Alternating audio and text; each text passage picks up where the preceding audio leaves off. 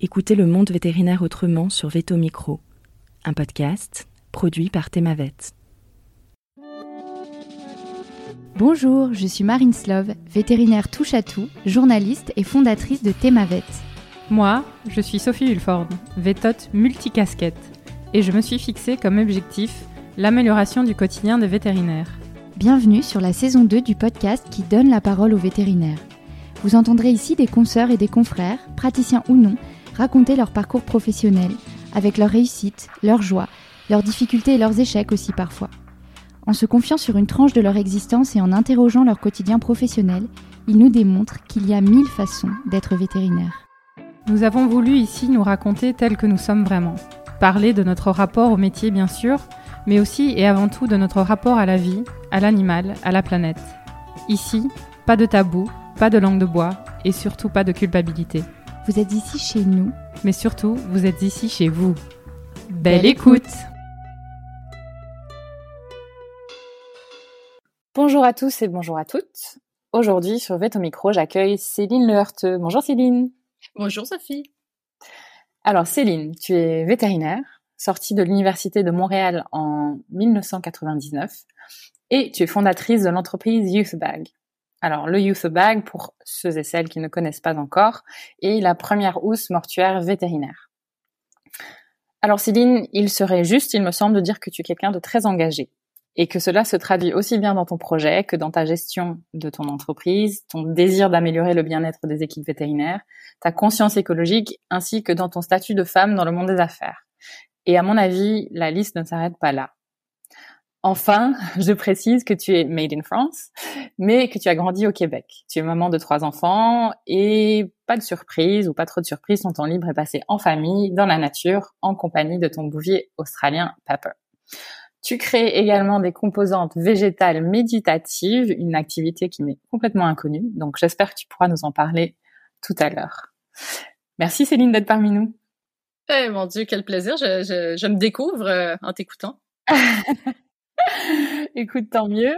Mais je pense que tu as plein de choses euh, à ton tour à nous raconter. Donc, je te propose de démarrer avec notre question habituelle qui est pourquoi vétérinaire? Oui, alors ben moi j'ai eu la chance d'avoir l'appel, l'appel solennel, l'appel céleste. Euh, j'avais à peu près 8 ou 10 ans et euh, j'ai toujours grandi avec des animaux. Là, nous on habitait à Montréal et mon père était un peu un mésadapté citadin, il était un peu forcé de vivre à la campagne, mais euh, en ville, mais c'était euh, la campagne, c'est sa passion. Donc on avait des poules, des pigeons, on avait un ménate, on avait des lézards, on avait un chat. Bon. Et euh, moi, ça m'a toujours créé, ça m'a toujours amené un bien-être d'être en présence d'animaux. Puis à un moment donné, je regardais la télé et j'écoutais beaucoup de télé quand j'étais jeune. Donc si vos enfants écoutaient beaucoup la télé, ne vous découragez pas. Mais là, j'avais vu un vétérinaire, tu sais, qui prenait soin d'un chien qui s'était fait frapper par une voiture puis là, il y avait une fracture de la mâchoire, il était en choc, il pouvait l'émigrer, là, il y avait des lacérations. Puis là, le vétérinaire arrive, là, avec sa cape, là, puis il réussit à changer le cours des choses. J'ai dit, moi, c'est ce que je veux faire. Je veux changer le cours des choses. Je veux aider les animaux, aider les gens. Changer la tournure. Quelque chose va très, très mal. Et ben, moi, je veux faire quelque chose qui fait que ça va aller très, très bien. Donc, c'est ça qui m'a vraiment confirmé que c'était ça que je voulais faire. Puis là, c'était une obsession. J'ai fait tout le parcours euh, voilà assez pénible au niveau euh, académique pour euh, être vétérinaire mais je, je, ne pouvais pas je pouvais pas me projeter sans faire vétérinaire. J'aurais eu de la difficulté bien que j'ai plein plein plein d'autres intérêts là mais c'était vraiment ce qui m'appelait le plus. Et donc tu as fait tes études au Canada. Tu peux nous expliquer un peu le parcours là-bas? Parce que je pense qu'il diffère un peu de celui de, de la France. Oui, tout à fait différent. Donc nous, bon, le, tout le système scolaire est et, divisé autrement. Euh, pas tout à fait non plus le système anglo-saxon, mais euh, donc on arrive euh, à l'âge de 18 ans, on fait ce qu'on appelle un cégep. Alors au Québec, on fait les choses toujours différemment des autres, au Canada, différemment de partout dans le monde. On a un système complètement unique où euh, c'est pas une prépa, mais c'est deux années où est-ce qu'on va soit choisir un programme plutôt scientifique ou plutôt sciences humaines et puis euh, ben, sciences pures si on veut ou sciences humaines puis euh, c'est ce qu'on doit faire pour être euh, admis pour pouvoir présenter notre candidature en médecine vétérinaire. Et euh, on fait ces deux années-là on fait du mieux qu'on peut et on soumet notre candidature. Et à l'époque heureusement il y avait une entrevue. Donc on avait soit la, la candidature c'était à peu près 70% sur le basé sur le, le dossier académique et 30% sur la sur l'entrevue. Et puis euh, maintenant, ce n'est plus le cas. Il n'y a plus d'entrevue. Ce n'est seul, c'est seulement sur euh, les performances académiques. Et moi, heureusement, euh, j'avais tellement de, de passion pour euh, le domaine vétérinaire que ça m'a aidé parce que au niveau des au niveau académique, c'était bien, mais comme en France, la compétition est, extrêmement euh, élevée pour le programme de médecine humaine, médecine dentaire, médecine vétérinaire, c'est les programmes les plus contingentés. Donc, on a à peu près un candidat sur dix qui va être retenu. et donc, j'ai, c'est comme, c'est ainsi que ça fonctionne. C'est on soumet la candidature au mois de mars et puis on sait si on est pris au mois de mai, quelque chose comme ça. Puis on, débute en septembre. Donc, il n'y a pas la prépa tout ça. Ce qui est aussi différent, euh, c'est que nous, on n'a pas de thèse à présenter à la fin. À l'époque, en 95, quand j'ai commencé mes études, c'était un programme de quatre ans. Et maintenant, c'est un programme de cinq ans depuis euh, peut-être 2003, un truc comme ça. Euh, c'est comme ça. Puis moi, j'étais tellement, quand j'ai été reçue, j'étais tellement excitée, là, parce que moi, j'ai pas réussi la première fois.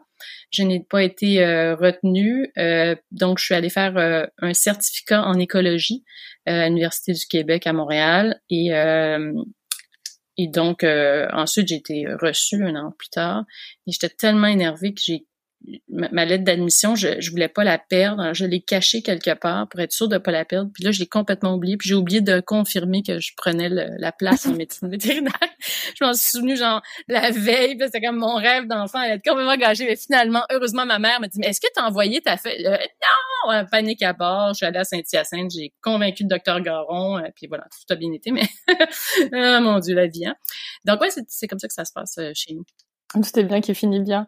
Et, euh, et au terme de contenu, donc j'imagine, euh, bah, vous avez une partie évidemment euh, plutôt académique et puis des stages. C'est ça. En fait, on avait que des stages en fait en quatrième année. où est-ce qu'on avait ce qu'on appelle un tronc commun. Donc, on devait tous passer par un programme de base de médecine équine, médecine bovine, petits animaux chirurgie, petits animaux médecine interne et tout ça. Puis on avait des stages aussi à l'extérieur de la faculté, des stages qui duraient à l'époque euh, trois ou quatre semaines, je me souviens plus. Puis maintenant, ils ont diminué ça à deux semaines, je comprends pas, mais ouais, c'était comme ça que ça se passait. Mais c'était juste en quatrième année qu'on avait des stages. En troisième année, on avait des... Euh, comment on appelait ça déjà? Des exercices cliniques on faisait euh, une ovariostérectomie euh, de chat, de chien, une castration de chat, de chien. C'est à peu près tout pour nous préparer pour la vraie vie. Euh, et là-dedans, on était soit chirurgien, anesthésiste ou assistant en chirurgie, en tout cas. Donc, on n'a pas beaucoup de pratique. Ouais, d'accord. Ok. Euh, ouais, malheureusement, mais ça n'a pas non plus vraiment changé. Oui, c'est un, un, un, peu partout pareil. Hein. et tu te destines dès le début aux petits animaux?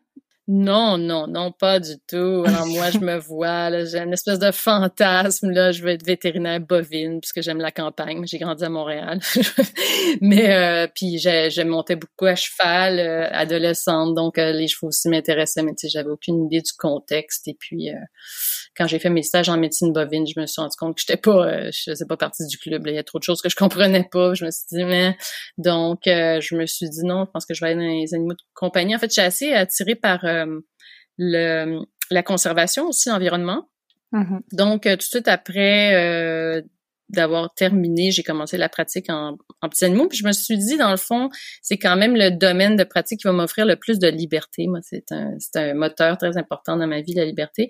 Et donc, je vais pouvoir travailler dans des cliniques et puis potentiellement prendre du temps hors clinique et puis voyager, faire des missions à droite à gauche, entre autres en environnement ou en humanitaire. et c'est puis j'ai aussi un peu trempé dans la conservation, conservation des tortues marines, euh, conservation des amphibiens, tout ça. Puis euh, j'ai été appelée à faire une, euh, une revue de littérature sur la conservation de la rainette faux-grillon, qui est une espèce menacée au Québec menacé par, euh, tu vois, genre euh, les grands projets de shopping mall, euh, de, de, grands magasins. Tu sais, dans le fond, au Québec, on détruit des, des et, partout dans le monde, en fait, on détruit des, environnements vulnérables pour mettre des gros magasins qu'on peut retrouver 10 kilomètres plus loin.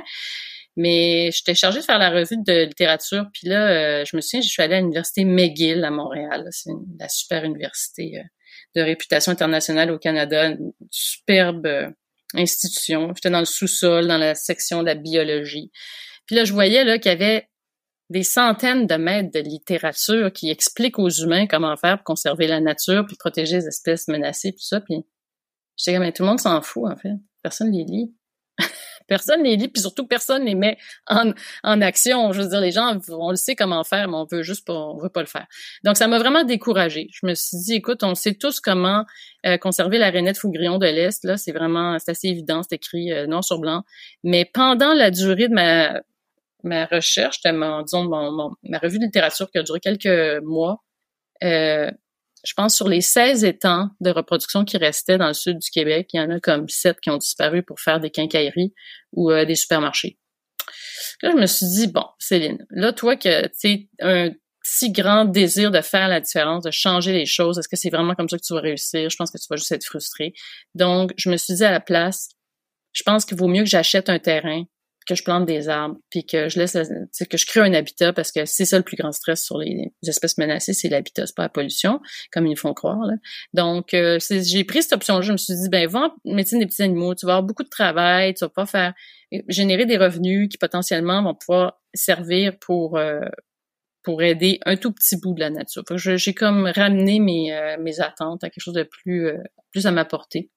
Puis j'ai abandonné le, le, domaine, euh, si on veut, de la conservation, puis du militantisme, puis tout ça. Puis je me suis dit, bon, small is beautiful. Voilà, je, je regrette pas vraiment, mais euh, c'est un choix que j'ai fait, mais j'aurais pu faire autrement. Ben, c'est une, je suis assez admirative en fait. C'est une façon très euh, mature et réfléchie de de faire les choses. Quand je, je me reprojette à, à cet âge-là, je suis pas sûre d'avoir pris les mêmes décisions. C'est chouette. Euh, Dis-moi la suite, ton entrée dans le monde du travail alors. Donc tu, tu te dis, ok, ça y est, je vais vers les animaux de compagnie. Et puis à travers de ça, ben, je travaillais dans un milieu euh, agricole que j'aimais beaucoup euh, parce que c'était surtout des producteurs euh, laitiers, donc qui avaient quand même une certaine notion de la vie, la mort, le respect de la le cycle de la vie, la compréhension de oui, il va mourir incessamment ou non, on peut faire quelque chose. Tu sais, j'aimais beaucoup que les, mes clients aient énormément de bon sens puis qu'on était dans un euh, dans un contexte où euh, il y avait beaucoup de confiance entre les clients et puis les vétérinaires. Ils nous faisaient confiance. Euh, j'étais associée à je, je, pratiquais, j'exerçais dans une clinique bovine principalement, puis c'était un peu c'était un peu roots là, tu sais, on essayait des traitements euh, un peu, peu, conventionnels, on avait la confiance un peu de nos euh, de nos collègues euh, bovins qui nous disaient ah nous les vaches on fait ça, on essayait beaucoup beaucoup de choses, on n'était pas by the book, on n'était pas dans un, moi j'en pouvais plus là de la faculté avec tous les les les, les, tu sais, il fallait toujours être si, si tu pouvais pas avoir toutes les conditions absolument gagnantes, valait mieux que tu fasses rien puis tu l'euthanasies. Moi, j'aimais ça qu'on puisse essayer de, de, de, faire quelque chose, même si c'était pas exactement recommandé par un board certified surgeon, qu'on peut juste essayer de dire au client, quand as toute connaissance de cause, écoute, je sais pas si ça va marcher, hum. mais qu'est-ce que t'en penses? On le laissait, puis si on laisse, si on le laissait, ça fonctionne pas. On fait autre chose. Tandis que dans un milieu urbain, ben, on n'avait pas la même connexion avec nos clients. Tandis que moi, souvent, les clients, c'était des clients qui étaient clients de la pratique bovine, puis c'était leur animal de ferme. Fait qu'on essayait beaucoup de choses. On a beaucoup de liberté, beaucoup de confréries entre nous. On était une dizaine de vétérinaires. Et euh, j'adorais ça, là, rentrer à la clinique, ça sentait la vitamine B. Là, il y avait des, il y avait des des, des, des, médicaments pour les vaches. Puis des fois, on prenait des médicaments de vaches, pour utiliser ça pour les. J'aimais beaucoup qu'on puisse euh, être encore quand même en contact avec tout le spectre de la médecine vétérinaire euh, en, en exercice sans être juste dans une clinique de petits mm. animaux. J'ai vraiment beaucoup aimé ces années-là, ça m'a donné beaucoup de confiance en moi. Puis après, j'ai été appelée à travailler en ville. Puis les gens disaient "Ah, tu fais ça, tu fais ça, ces chirurgies-là, tu fais des, des ablations de tête fémorale, tu t'as pas as-tu pris des cours de spécialité? Non, non, je pas fait des cours de spécialité. Il y a quelqu'un qui m'a montré, puis on a essayé, puis le client, les clients nous faisaient confiance. C'était vraiment, c'était une autre époque euh, que je, je regrette quelque part où est-ce que tu sais, on avait plus de plus de, liberté en termes de pratique, on avait moins de pression, les gens étaient plus euh, étaient plus en mesure de il y avait une meilleure gestion du risque, je trouve. Tu maintenant, le risque zéro, là, tu sais, c'est, faut, jamais qu'il y ait, je trouve ça, euh, c'était une belle époque. J'ai eu beaucoup de plaisir à apprendre de vétérinaires euh, bovins et canins et félins d'expérience, puis avec beaucoup de, d'audace. Puis de confiance en eux. C'était super. De belles années. Mmh, chouette. Et donc tu vas travailler en ville, en petits animaux.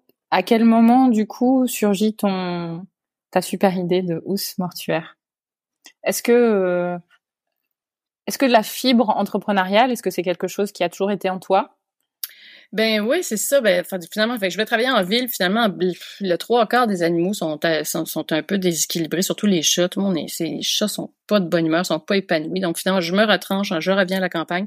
Puis là, ben la fibre entrepreneuriale, non, moi c'était vraiment genre, ok, moi je vais être vétérinaire, ouais, l'argent ça m'intéresse pas. Puis euh, tu sais, je fais ça. C'était déjà un tellement gros défi d'être un, un vétérinaire potable que pendant euh, dix ans, euh, j'ai pas du tout pensé à ça. Mais moi, j'ai été élevée dans une culture, familiale entrepreneuriale. sais, mes parents me disaient toujours, tu faut que tu faut que tu démarres un truc, faut que tu sois libre, faut que tu fasses des trucs bien, faut que tu fasses la différence, faut pas bosser juste pour bosser. Puis là, moi, mon père m'avait il m'avait euh, bricolé, euh, ben, il l'avait fait pour mon frère aussi, mais un triporteur. Il nous avait acheté un, il avait acheté un tricycle, puis il avait fait une espèce de grosse boîte isolée. Puis là, il nous envoyait vendre de la crème glacée dans les parcs, de façon tout à fait euh, sans permis, sans autorisation municipale. On se faisait, on se, on se faisait courser par les policiers de la ville de Montréal. Ils disaient, qu'est-ce que tu fais là? T'as pas le droit de vendre de la crème glacée, t'as pas le droit de travailler, t'es trop jeune. Genre, j'avais 12 ans. J'étais tellement petite, j'arrivais même pas à aller chercher les crèmes glacées dans le fond de la glacière. Fait que je monte sur la roue. J'arrivais même pas dans les côtes, j'arrivais pas à, pédaler avec mon vélo, fallait que je le tire. Ça, c'était un peu... Mais, tu mon père m'emmenait en Renault 5 à l'époque, au Québec. Mes parents étaient français. Puis il y avait pas beaucoup de Renault, mais moi, on avait une Renault 5, puis là, on allait chez le distributeur de crème glacée. Puis là, mon père me disait, ben vas-y, achète, qu'est-ce que tu penses que tu vas vendre? C'était toute une école à 12 ans, mais je vais prendre une boîte euh, popsicle au chocolat, je vais prendre des euh, je vais prendre des cornets à la vanille, je vais en prendre la moitié au chocolat. Tu sais, c'était toute une école. Fallait que j'achète ça avec mon argent, puis après ça, j'allais vendre ça dans le parc. Bon, donc ça m'a quand même... Euh, mais je peux pas dire que j'étais comme « Oh oui, j'aime tellement ça, la vente, c'est génial! » Mais je me disais « Wow, quand même, tu sais, ça me faisait des revenus vraiment importants quand même. Quand j'ai des bonnes journées, euh, tu sais, c'était vraiment des... des tu sais, je pouvais faire 100 dollars à l'époque dans la journée. C'était incroyable pour une fille de 12 ans. Mm. Mais j'espérais quand même toujours qu'il pleuve pour pas être obligé d'aller sortir le tricycle, puis commencer à dire euh, Révélo, crème glacée, 7-Up, Coke, jus, puis tout ça. Mon Dieu, j'avais tellement honte, mais je, je le faisais. Puis euh, donc ça, c'est sûr que ça a été une bonne école. Puis après, je me suis dit, moi, j'ai fait ça, je vendais la crème glacée. Moi, je fais plus ça. Je veux juste être vétérinaire, je veux savoir de faire un business. Mais finalement, j'ai quand même... Euh, ça m'a quand même appris. Et puis après, ben... Euh, on avait un projet familial de de reforestation qu'on a débuté euh, dans les années, au début des années 2000 avec euh, mes parents et mon frère. Puis c'était tellement, euh, c'était tellement coûteux que je me disais que mon salaire de vétérinaire, je, je pourrais pas garder ces 15 hectares de reforestation. C'est trop coûteux, c'est un projet trop ambitieux. Ben pas ambitieux, mais trop d'envergure pour nous. il va falloir là, va falloir que je que je monte une entreprise pour générer des revenus pour être capable de garder cet endroit qui, qui avait beaucoup de de valeur pour moi parce que c'était mon père qui avait débuté ça, puis on avait euh, acheté une ferme euh, abandonnée, un pâturage abandonné dans lequel on a planté euh, plus de 10 000 arbres. Puis on se dit, ah, on va planter des arbres, puis après ça, tu sais, ça va faire une belle forêt, puis après ça, ça coûtera pas cher d'entretien, puis on s'est complètement mis dans l'œil, parce que, tu sais, une fois que tu que tu perturbes un milieu naturel, là, une forêt, là, ben, puis qu'après tu vas en refaire une autre, là, c'est, c'est il y a plus du tout d'équilibre. Il faut que tu sois super interventionniste. Moi, je compare ça à des enfants. Tu sais, c'est facile de faire des enfants, mais après ça, les amener à maturité. c'est toute une autre histoire. Mais c'est la même chose, les arbres. Là. Tu sais, les gens sont oh, je vais planter un arbre. Ouais, OK, t'es-tu prêt à l'entretenir pendant 18 ans? Parce qu'après, ben, il y a d'autres, il y a de la compétition. Après ça, ben, il va fourcher. Après ça, il pogne un chancre. Après ça, il y a un rongeur qui coupe la tête. Après ça, c'est un castor. Après ça, c'est un... ça finit plus.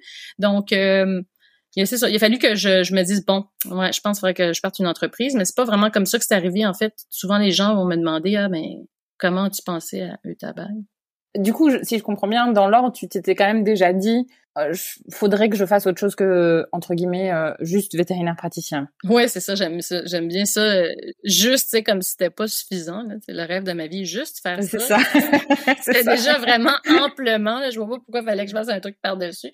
Mais oui, je me, je, j'étais quand même aux aguets de me dire si je pouvais trouver une idée, si je pouvais trouver le bouton à quatre trous, j'aimerais ça. Ça, j'aimerais ça. Trouver un truc qui fait la différence, auquel personne n'a pensé puis que ce serait du repeat business, puis que ce serait un truc vraiment de base, là. Tu sais, pas un truc qui est sujet aux modes, mm. puis aux tendances, puis gna, gna, Un truc vraiment, le bouton. Le bouton à quatre trous. Puis euh, au début, je me souviens pendant mes études, j'avais eu l'idée de, de, faire une espèce de dispositif, tu sais, pour euh, provoquer les chaleurs des chattes, tu sais, pour que les gens puissent avoir un peu de temps pour faire l'ovario-hystérectomie quand ils pouvaient pas, il y avait pas les moyens ou ça ça marchait pas. J'avais même pensé à ça déjà, mais ça fonctionnait pas. Ça me donnait. Puis là, ben finalement, j'ai mis le projet autoreprenarial sur pause pendant à peu près, ben, sur 15 ans. Et puis après, ben eux, en fait, la question qu'on me pose le plus souvent, c'est comment as-tu pensé à ça? Bon. Et c'est sûr. Comment est-ce que quelqu'un peut décider de de, de, créer une hausse mortuaire, alors que j'avais pas euh, vraiment, j'étais pas destinée à ça. Mais euh, c'est-à-dire qu'au bout de plusieurs milliers d'euthanasies que j'ai fait,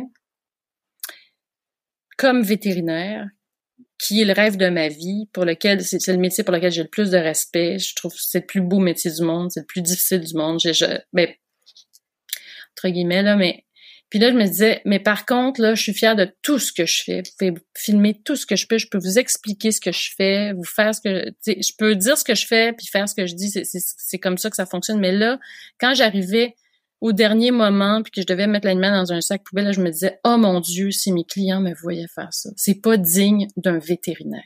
Un vétérinaire, là, ça fait mieux que ça. Puis à chaque fois, je me disais, hum, ça, j'ai ça faire ça, puis je veux tellement pas que mes clients me voient. Pour moi, c'était la honte. Si mes clients me voyaient faire ça, j'étais comme, mon Dieu, ils me disaient, mais voyons, Céline, t'as pas trouvé quelque chose de mieux que ça? C'est mon bébé. Je dors avec depuis 25 ans, il connaît tous mes secrets, irremplaçable, c'est la joie de ma vie, c'est la seule personne à qui je parle, je sais pas, là, tu sais. J'étais comme, oh mon Dieu, non, c'est pas possible. C'était trop, la symbolique était trop puissante, puis ça, hein, ça m'énervait. Puis à un moment donné, ben, j'avais eu un congé de maternité, puis j'avais un peu plus d'espace dans ma tête, je pense. Ah, c'est ça qu'il faut que je fasse. Puis je l'ai présenté à mes amis de, fac. On avait une petite réunion de, de promo, tu sais. Puis je disais, hey, j'ai pensé à un truc. Puis tout le monde me regardait un peu genre, ouais, c'est une bonne idée, Céline, mais euh, c'est bizarre. là, tu sais, j'ai comme pensé à ça. Je me suis dit, hey, ça, là, wow, le bouton à quatre trous. Personne n'a pensé à ça. Là, je regarde, je suis chez moi. Le soir après la clinique, euh, je regarde, tu sais housse mortuaire, body bag, pet. Puis là, tu sais, je tombe juste sur des sites super glauques avec des cadaver bags pour les humains, puis là, des affaires de, de, de, de crémation d'humains, des trucs. Là, je suis comme, mon Dieu, si quelqu'un saisit mon ordinateur, ils vont penser que je suis en train de planifier, tu sais, euh, une tuerie, là, tu sais. J'étais comme, mon Dieu, puis j'avais un peu honte, je regardais que sûr que personne rentre dans la salle, tu sais. J'étais comme, hey, mais sur quelque chose, puis là, plusieurs soirs de suite, je me souviens, il y a sûrement un body bag au Japon, ils ont pensé à ça en Italie, qu'il y a quelqu'un qui a fait ça, c'est sûr. Tout existe, là. sais. Il y avait rien. Genre, ben, Colin, j'ai trouvé le bouton, un cateau. Let's go. Mais j'étais comme moi. Mais tu sais, c'est un peu sinistre quand même. C'est pas glamour du tout. C'est comme glauque au max. J'étais comme, OK, je trouve un truc qui pourrait marcher économiquement.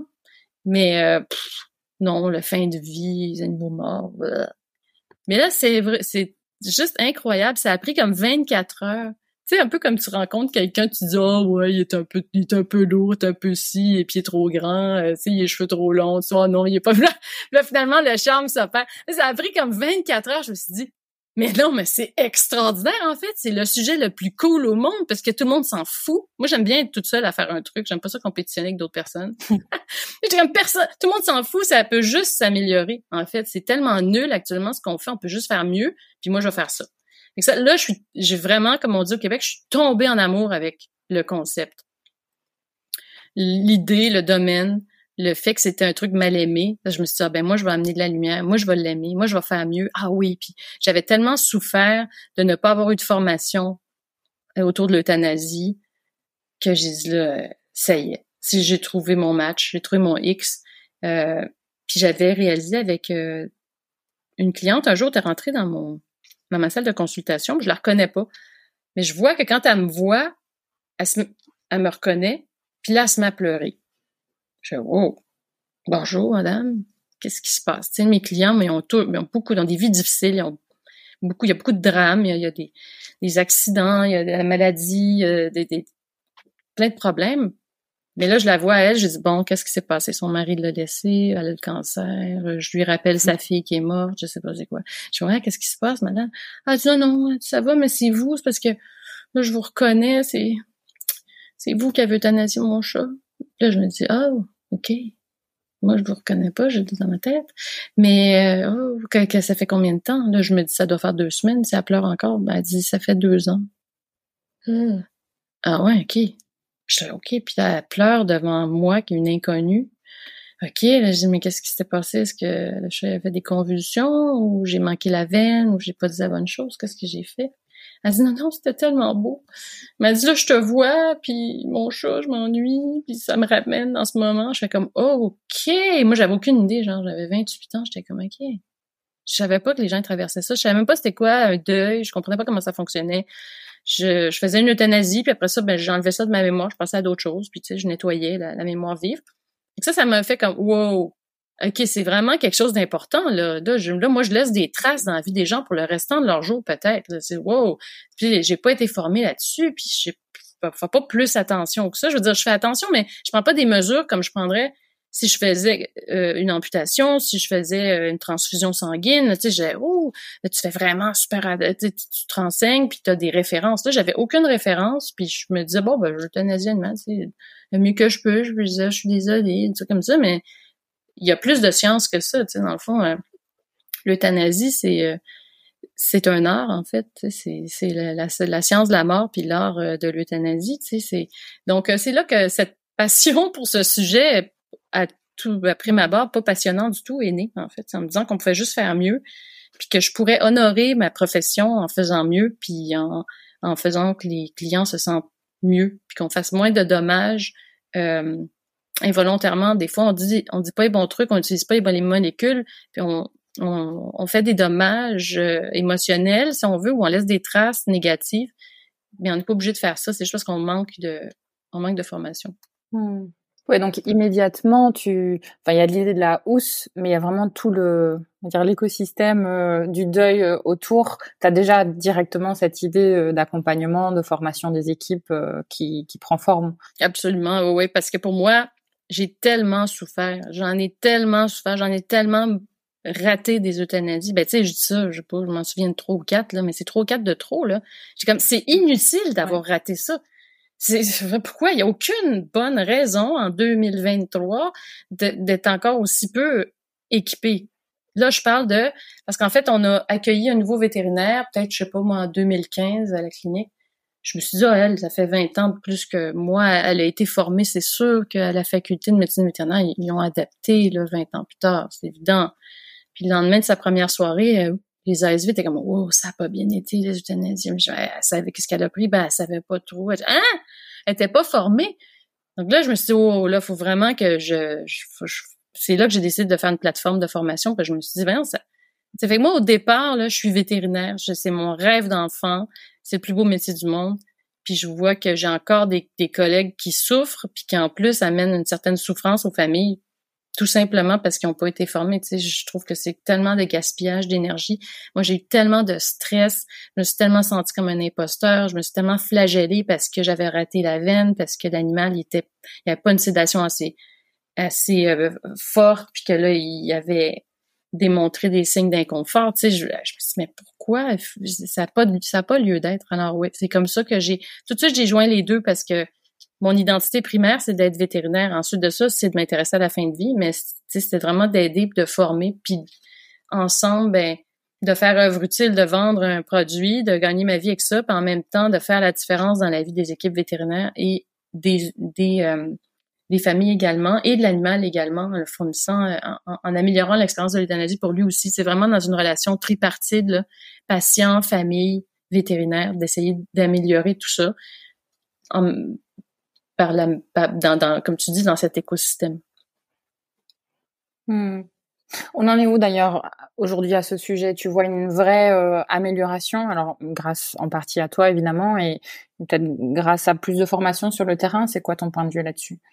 Ah oui, puis vraiment, euh, une, une, volonté sincère de la plupart des équipes vétérinaires de faire mieux. Ils comprennent, ils sont tous des amoureux des animaux. D'ailleurs, hein, on entend ça de plus en plus, ah, les vétérinaires sont là pour l'argent. Ça, ça me tue. Mais j'ai encore lu une étude là, de... Ben, c'était pas une étude, c'est le résultat d'un sondage de DVM 360, qui est une, revue vétérinaire très, très réputée aux États-Unis. Ils ont fait un, un sondage en 2015, demandé aux vétérinaires, pourquoi vous êtes vétérinaire? 93 à 96, c'est parce qu'ils aiment les animaux. Alors, tu sais, c'est comme euh, on se fait dire maintenant qu'on est là pour l'argent, mais rien n'a changé. Là, c'est toujours pareil, on toujours pour les pour les mêmes raisons, mais euh, de, de, de, donc euh, on veut tous, on, on, comprend tous, puis c'est ça qui nous a amené là, la force et la valeur du lien homme-animal qui peut être, qui est irremplaçable par quoi que ce soit, c'est unique. Puis toutes les cliniques vétérinaires, tu sais, la plupart là, ils essaient de faire du mieux, du mieux qu'ils peuvent. Ils font vraiment beaucoup d'efforts. Moi, je trouve depuis 15-20 ans. Puis évidemment, ceux que, avec qui je suis en contact, c'est ceux qui en font déjà beaucoup. Il y en a qui mettent moins hmm. d'importance, mais je trouve qu'il y a beaucoup, beaucoup de volonté. Mais tu sais, c'est toujours pareil. Quand tu essaies juste de ton propre chef de t'améliorer, ça va moins vite que quand tu, euh, tu te formes à l'extérieur. Donc moi, je vois que ça a beaucoup évolué. Les gens sont très à l'écoute, euh, puis essaient de leur mieux. Mais c'est pas uniformisé. Puis c'est que ça, ça, ça évolue moins vite. Et ce qui me peine, c'est que c'est hétérogène au maximum, puis que les clients n'ont pas vraiment de moyens de choisir, ils savent pas. Si pour eux c'est hyper important, ben je pense que c'est important pour, tous, mais comment vont-ils choisir l'endroit où est-ce qu'ils vont faire euthanasie leur animal? Par, souvent, ils vont juste aller chez leur vétérinaire. Mais admettons qu'ils n'ont pas de vétérinaire, ils ont déménagé ou leur animal n'a jamais consulté pour plein de raisons. Comment je vais faire pour choisir? Est-ce que le vétérinaire que je vais prendre aujourd'hui, que je vais sélectionner aujourd'hui, ou que ou peut-être juste celui qui va avoir une place pour moi. Euh, est-ce qu'il va utiliser une sédation? Est-ce qu'il va m'expliquer avant toutes les étapes? Est-ce qu'il va me préparer? Est-ce qu'il va me... C'est complètement aléatoire. Tu sais pas euh, quel type d'expérience tu vas avoir. Est-ce que je vais devoir passer devant tout le monde après euh, en larmes ou est-ce qu'il va y avoir une sortie vers l'arrière, je vais pouvoir aller directement Tu sais, tu sais pas, là. Donc, tu sais, ça serait bien que je trouve que ce soit un peu plus uniformisé, mais la volonté, là. Tu sais, moi, j'ai presque dans tous les, les, centaines de milliers de vétérinaires avec qui je suis en contact, il y a personne qui me dit non, non, mais nous, euh, c'est au top, là. On n'a pas, euh, n'a pas besoin de s'améliorer. Tout est parfait. Tu sais, personne ne me dit ça. Tout le monde, aussi bon qu'ils soient, ils veulent tous améliorer ça. Parce que c'est, c'est l'expérience euh, qui va également nous, nous redonner quelque chose comme vétérinaire de plus en plus. Tu sais, c'est difficile d'avoir de la reconnaissance des, des clients. Mais avec l'euthanasie, les gens, ils prennent le temps, ils écrivent des cartes, ils reviennent apporter un bouquet de fleurs. Tu sais, c'est fou, là. Tu fais beaucoup plus dans d'autres situations, puis tu n'auras pas nécessairement vraiment de reconnaissance, mais là-dessus, c'est quand même une façon de d'aller se ressourcer. Moi, je trouve bizarrement avec l'euthanasie, c'est que tu, tu mets des efforts, mais tout de suite, tu vois la connexion, tu vois ce que ça a donné, puis tu sens la reconnaissance des gens. Fait autant qu'au départ, l'euthanasie, pour moi, c'était un stress quand je voyais que j'en avais, que maintenant que je possède le truc, c'est au contraire une source de euh, d'accomplissement puis de euh, de motivation ça fills up my tank ça mm. remplit mon, mon réservoir euh, d'empathie comme d'autres activités peuvent le faire mais donc ouais je trouve ça génial d'avoir pu renverser comme ça la vapeur puis je veux euh, permettre euh, à d'autres de vivre ça parce que c'est un tel soulagement pour moi. Ouais, tu, euh, tu, tu, soulignes le, fait qu'on se rappelle tous et toutes de, de, de mauvaises euthanasies. Je pense qu'à l'inverse, on se rappelle aussi des, des belles euthanasies. Et effectivement, je rejoins ce que tu dis sur le quelque part cette sacralisation de l'acte qui apporte beaucoup de beaucoup de bien-être à tout le monde en fait en fin de compte. Exactement, ouais. Quand c'est quand quand on on, est euh, maître de nos moyens, ouais. Mais quand on l'est pas, là, on frôle la catastrophe tout le temps, puis chaque étape est potentiellement, il, y a un risque de, de problème, en fait. Mais parce que c'est comme ça, quand moi, quand je commençais, tu savais jamais comment euh, ça allait se dérouler, tu sais. C'était un peu la boîte à surprise. Oh, j'ai une euthanasie, tu sais, comment ça va aller? Mais une fois que tu maîtrises le truc, c'est super simple. Il n'y a, aucun acte, il n'y a pas d'autre acte euh, vétérinaire qui est, aussi simple, quelque part, anticipé, mais mais euh, voilà, quand tu marches là-dessus comme nouveau, euh, spécialement les nouveaux diplômés, moi j'ai beaucoup d'empathie pour eux. C'est tellement difficile de rentrer en pratique, en, exercice de la médecine mm. vétérinaire. Tu sais, c'est c'est le bootcamp là, c'est vraiment tellement exigeant. Puis en plus, tu leur rajoutes l'euthanasie. Bienvenue dans le club. Puis là, tu sais, euh, t'es chanceux, quelqu'un va t'en parler par une demi-heure, ben, pendant une demi-heure, ben dis, ça, euh, tu peux utiliser telle molécule à tel dosage. Peut-être qu'ils vont dire ça. Puis sinon, souvent, il y en a qui sont juste lancés en pratique, puis c'est l'ASV qui va dire Ben oui, docteur Chose, lui, il fait ça, l'autre docteur, il fait ça. Pourquoi on fait ça? il faut qu'on les, il faut qu'on les chouchoute nos, euh, nos nouveaux, euh, la relève là. On a besoin, on a besoin d'eux. ouais. ouais. Ouais, bah j'imagine que c'est pareil au Canada que que par chez nous. Euh, euh, petite crise du recrutement là, on est en manque et en déperdition assez rapide de de la race vétérinaire. Exactement. Puis nous en plus au Québec cette année. mais ben là, c'est ce mois-ci, on, ma promo, on a perdu notre notre première euh, collègue euh, qui s'est enlevé la vie. On avait été épargné de ça. Euh, on pensait que voilà. Ouais. Puis c'est, on sait pas, c'est pas ce qui s'est passé. L'euthanasie ne va pas nécessairement être le facteur principal, mais c'est démontré que l'euthanasie est un stresseur supplémentaire, hmm. un parmi tant d'autres. Et voilà tout ce qu'on on sait pas. Des fois, ça tient à très très peu ces décisions-là. Puis des fois, améliorer cet aspect-là dans une pratique, autant pour les ASV que pour les vétérinaires, ça peut faire une différence. Euh, plusieurs personnes me l'ont dit. Moi, je suis quitté la pratique, vétérinaire parce que c'était trop pour moi. Ça, c'était trop pour moi. L'euthanasie, c'était trop pour moi. J'étais pas bien préparée. J'étais pas fière de, l'expérience qu'on donnait aux familles. Euh, les sacs de poubelle, ça me déprimait. Euh, les gens méritaient pas ça. Là. Donc, un, des, angles qu'on peut travailler pour, pour soulager un peu les, les équipes. Donc, ça, je trouve ça très motivant. Alors je reboucle sur euh, bah, sur le commencement. Donc tu as cette idée, donc 24 heures pour euh, tomber amoureuse de ton projet, et du coup après comment ça se passe? Après là, euh, je me dis tant qu'à lancer un produit, là c'est un produit qu'il faut qu'il fonctionne, il faut que ça marche 100% pour les vétérinaires, il faut que ce soit bon premièrement que ça puisse régler les problèmes que l'autre solution n'aurait pas. Donc, qu'on puisse insérer un corps facilement. Faut pas que ça coule, faut pas que ça déchire, faut que ça soit économique, économique abordable, je veux dire, pas que ça, soit positionné comme un comme un produit, euh, un matériel médical et non comme un produit funéraire. Euh, donc, j'avais tous ces euh, ce cahier de charge, si on veut, sur le produit que je voulais qui fonctionne pour les vétérinaires, qui soit, qui soit créé par une vétérinaire pour les vétérinaires. Puis c'était ça aussi. Il y avait des produits sur le marché. Ils ouvraient pas du bon côté. Il y avait une fermeture à glissière euh, en partie d'équilibre, donc ça coulait.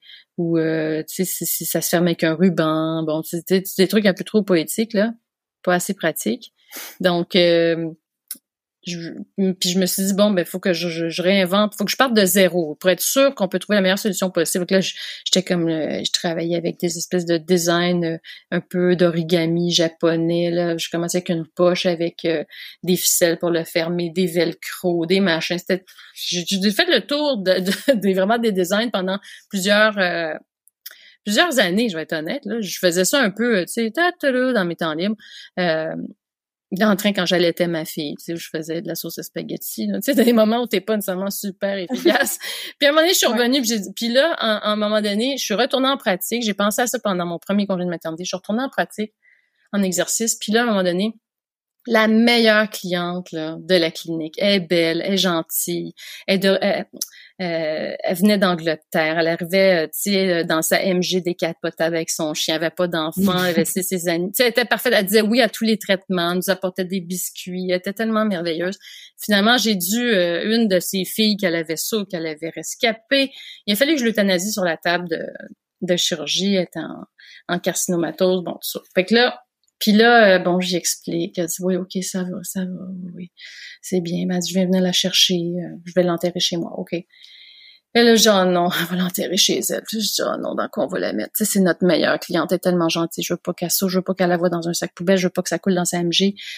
Oh, il euh, y a pas de bois de la bonne grandeur. Dans quoi c'était? Puis on, on était tout en panique, l'équipe. On dit, qu'est-ce qu'on va faire, tu pour euh, cette, cette, dame qu'on aime tant? Dans quoi on va le mettre? Euh, une vieille couverture ou un nom? Mais j'étais comme, mais c'est quoi cette situation-là? Qu'est-ce qu'on vit ici, là? C'est quoi ça, là? Ce stress-là? Inutile. J'ai dit, là, ça suffit. Pour elle, là, je vais, je vais, je vais faire une hausse mortuaire parce que cette cliente-là, là, elle mérite ça. Puis nous, on mérite de ne pas être stressé comme ça. C'est complètement ridicule. Là, ça m'a donné le, ça m'a donné, tu sais, le petit coup de fouet que j'avais mhm. besoin. Puis là, j'ai, j'ai euh, consulté un, un, designer industriel. Ça existe. Je savais pas que ça existait. Mais un ami d'enfance, euh, sa femme était designer industriel. Donc là, j'ai, j'ai dit, OK, je t'engage. Puis on fait une housse mortuaire qui fonctionne ensemble. Voici ce que j'ai besoin. Euh, quel tissu, machin. Puis là, on s'est mis là-dessus. Puis là, on l'a fait. Ça, c'était mon deuxième congé de maternité. pendant que mon garçon, mon garçon était aux couches. Là, on a fait ça avec elle. Donc là, on a démarré plus rapidement.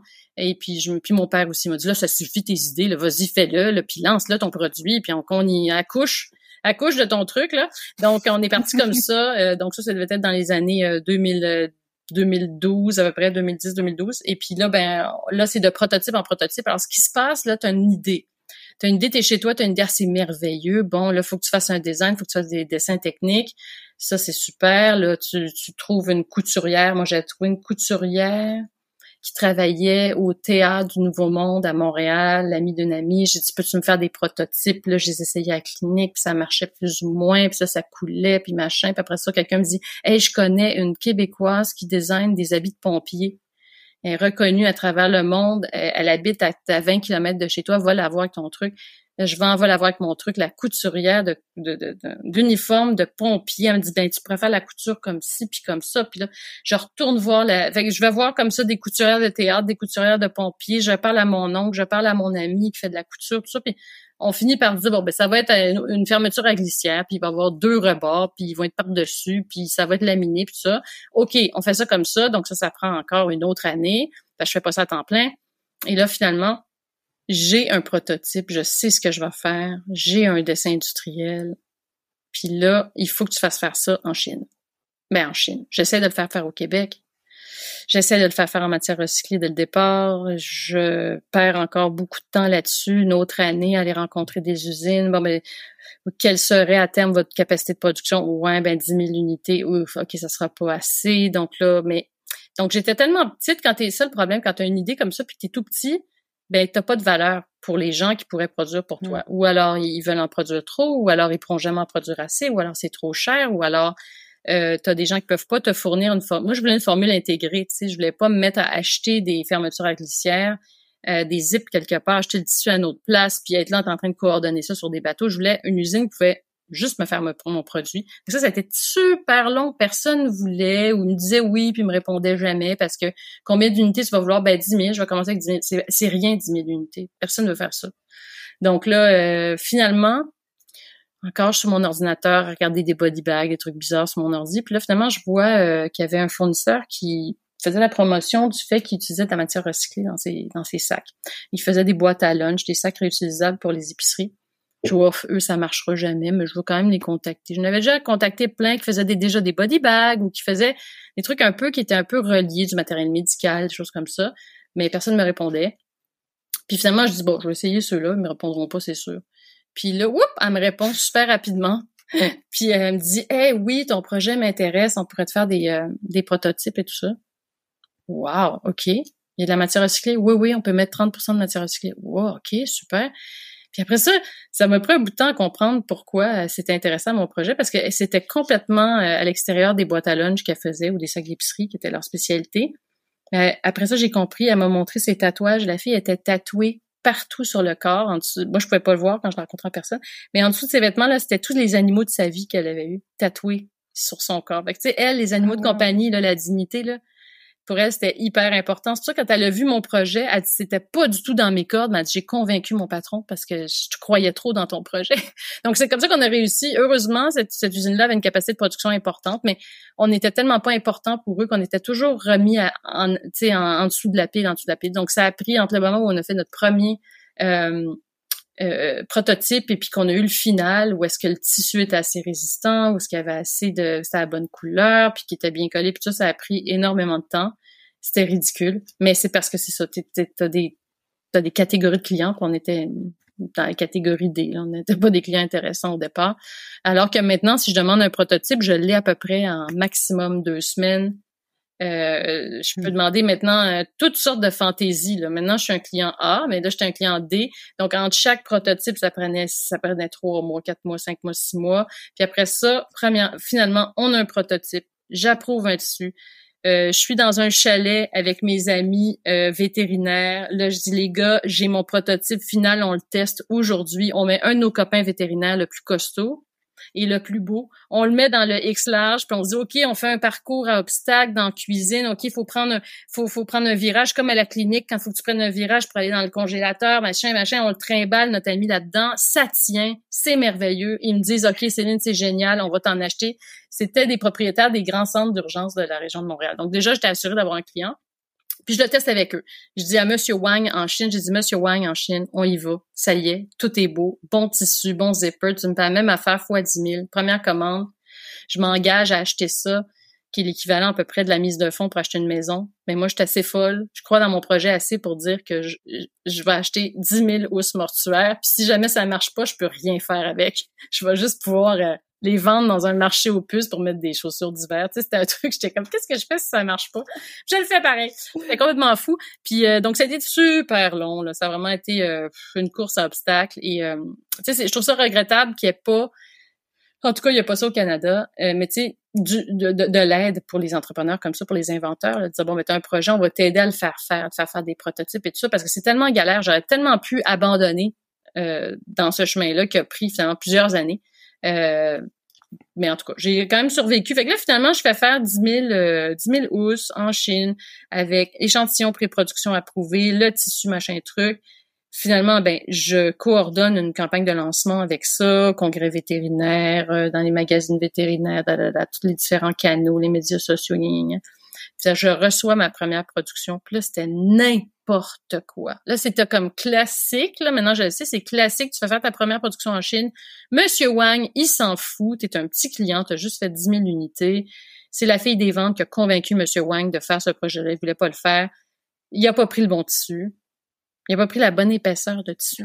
Mais dans une housse mortuaire pour un grand Danois, là, le grade de tissu est hyper important. Fait que là, la première production, les sacs déchirés, je voulais tellement être loin du sac mm. noir de poubelle qu'on avait au Québec que j'ai fait faire un sac blanc. Alors là, que les vieux animaux, que les, le derrière souillé, ça souillait le sac. C'était un peu une catastrophe.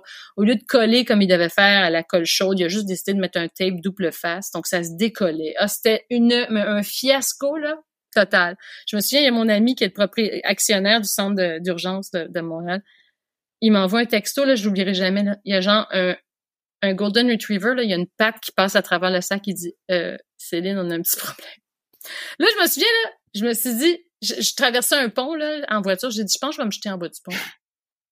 J'ai dit, ça, c'est moi, ça. Ça, c'est Céline Leurteux. Ça, c'est toutes tes économies là, que tu as mis dans un container là, de hausse mortuaire, puis c'est ça que ça donne. La patte du chien passe à travers. Non, mais t'es une ratée, t'es nulle. Ça vaut pas de la chenoute. Là. Si ton nom est associé à ça, en plus, les gens savent que c'est toi. J'étais comme, oh mon Dieu, tu sais, je vais sauter en bas du pont. Puis j'ai appelé mon ami, j'ai dit, je suis tellement désolée. Je suis tellement désolée, euh, Sébastien. Euh... Il dit, mais c'est pas grave, là. Je veux dire, c'est mieux qu'un sac poubelle. Je ouais. Ben, c'est ça, continue. Tu feras mieux la prochaine fois, c'est tout. On va continuer à les prendre, t'inquiète. Je suis comme, ah, t'es sûr? Tu veux dire encore mon ami? Mais oui, mais non. Donc, j'ai eu la chance d'avoir des amis, mais mon Dieu, c'est tellement galère faire faire en Chine, là. C'est ridicule. Maintenant, après, j'ai su, après un autre copain est entrepreneur, j'ai expliqué, il m'a dit, ben oui, mais là, tu engages une firme de contrôle de la qualité à l'extérieur. Je dis, oui, mais Monsieur Wang m'avait dit qu'il y avait un contrôle de la qualité, j'avais fait tous les critères, tout ce qu'il devait tester. Mais oui, mais non, c'est pas comme ça, faut que tu prennes une autre firme. Ça, coûte 300 euh, dollars américains pour une, pour une inspection. J'ai que quoi? Wow, c'est tellement pas cher en plus. Fait que, j'ai appris comme ça, poup, poup, poup, à force de parler avec des copains, à force de lire, machin. Mais c'est, c'est, c'est comme, t'es vraiment euh, sur un champ miné, là, un champ de mine, et puis tu t'avances, puis tu fais des erreurs, ça t'explose, tu vas à côté. Ben, c'est, c'est vraiment... Euh, si j'avais su, là, je compare ça à avoir des enfants, si j'avais su à quel point ça allait être difficile, là, je l'aurais pas fait. Tu sais, je pouvais pas imaginer que ça allait être compliqué comme ça. J'allais être sans, sans ressources. J'avançais là-dedans, moi, comme Bambi, là, tu sais, avec mon idée. Puis le bouton à quatre trous, c'est tellement évident, tout le monde va en acheter. Je vais les faire faire, ça va être super. Là. mais finalement, c'était beaucoup plus compliqué que ça. Euh, mais au bout du compte, finalement, une fois que tu vois que c'est des montagnes russes, que tu as des, as des highs quand tu vends ta première commande, puis tu as des downs quand tu reçois ton, le texto de la pâte qui passe à travers, mais faut que juste que tu aies confiance que tu vas remonter. Quand tu descends, tu sais que tu vas remonter à un moment donné, c'est une question de temps. Mais euh, voilà, je sais pas, c'est comme ça que c'est comme ça un peu que ça a commencé, très très galère, mais un peu comme quand j'ai commencé les premières euthanasies, pas équipé du tout, pas de formation. Quand je me suis lancée en entrepreneuriat, tu sais, je me suis dit ah, je vais faire comme euh, en médecine vétérinaire, tu sais, ah, première amputation, aucune idée comment on fait ça, ouvre le livre, regarde, pop pop, tu sais, j'irai chercher il y avait ça qui, il y a ça qui est très, très positif dans une formation de vétérinaire, c'est qu'à un moment donné, on sait qu'on on n'a pas besoin de savoir, il faut juste savoir chercher. Il faut avoir euh, un, peu de mm. courage, puis de, puis d'inconscience, puis euh, une gestion du risque plutôt. Là. Mais ouais, c'est un peu comme ça que ça a commencé. Ce serait quoi tes, tes, tes grands apprentissages de cette période-là? Euh, La résilience? Ouais, c'est ça. Euh, oui, c'est ça. C'est la résilience. Pas le choix. Pas le choix. Et puis, ben comme aussi comme vétérinaire, c'est de mettre son ego de côté puis de dire, ben écoute, je, je fais mon max. J'essaie, je, je, je donne tout. Puis après ça, de là, le résultat, ben, il ne m'appartient ben, il m'appartient pas dans le sens où, pour moi, ce qui est important, c'était de faire mon, maximum pour donner un produit de qualité aux vétérinaires, puis de travailler en toute transparence, puis d'être à leur écoute, puis de dire, écoute, OK, ça n'a pas marché, comment tu le vois, toi, penses-tu que ça devrait, puis de travailler ensemble avec euh, mes clients, puis leur montrer que j'étais là pour les bonnes raisons. J'étais pas là pour faire, euh, j'étais là pour leur offrir un produit de qualité, puis de la formation de qualité, puis qu'ensemble, ça, ça, ça fonctionne mieux. On avait tellement de choses à se dire avec Céline Le Heurteux qu'on a largement débordé du timing qu'on s'était fixé. Alors plutôt que de diffuser un épisode long, on a préféré scinder en deux épisodes. Comme ça, on vous maintient en haleine. En attendant la semaine prochaine, prenez soin de vous et de vos collègues. À bientôt. Bravo, vous avez écouté cet épisode de Veto Micro jusqu'au bout. Si le cœur vous en dit, partagez-le à vos amis et à vos collègues abonnez-vous au podcast et mettez-nous une note de 5 étoiles avec un gentil commentaire. C'est ce qui nous permet de remonter dans les classements et de donner de la voix à la profession.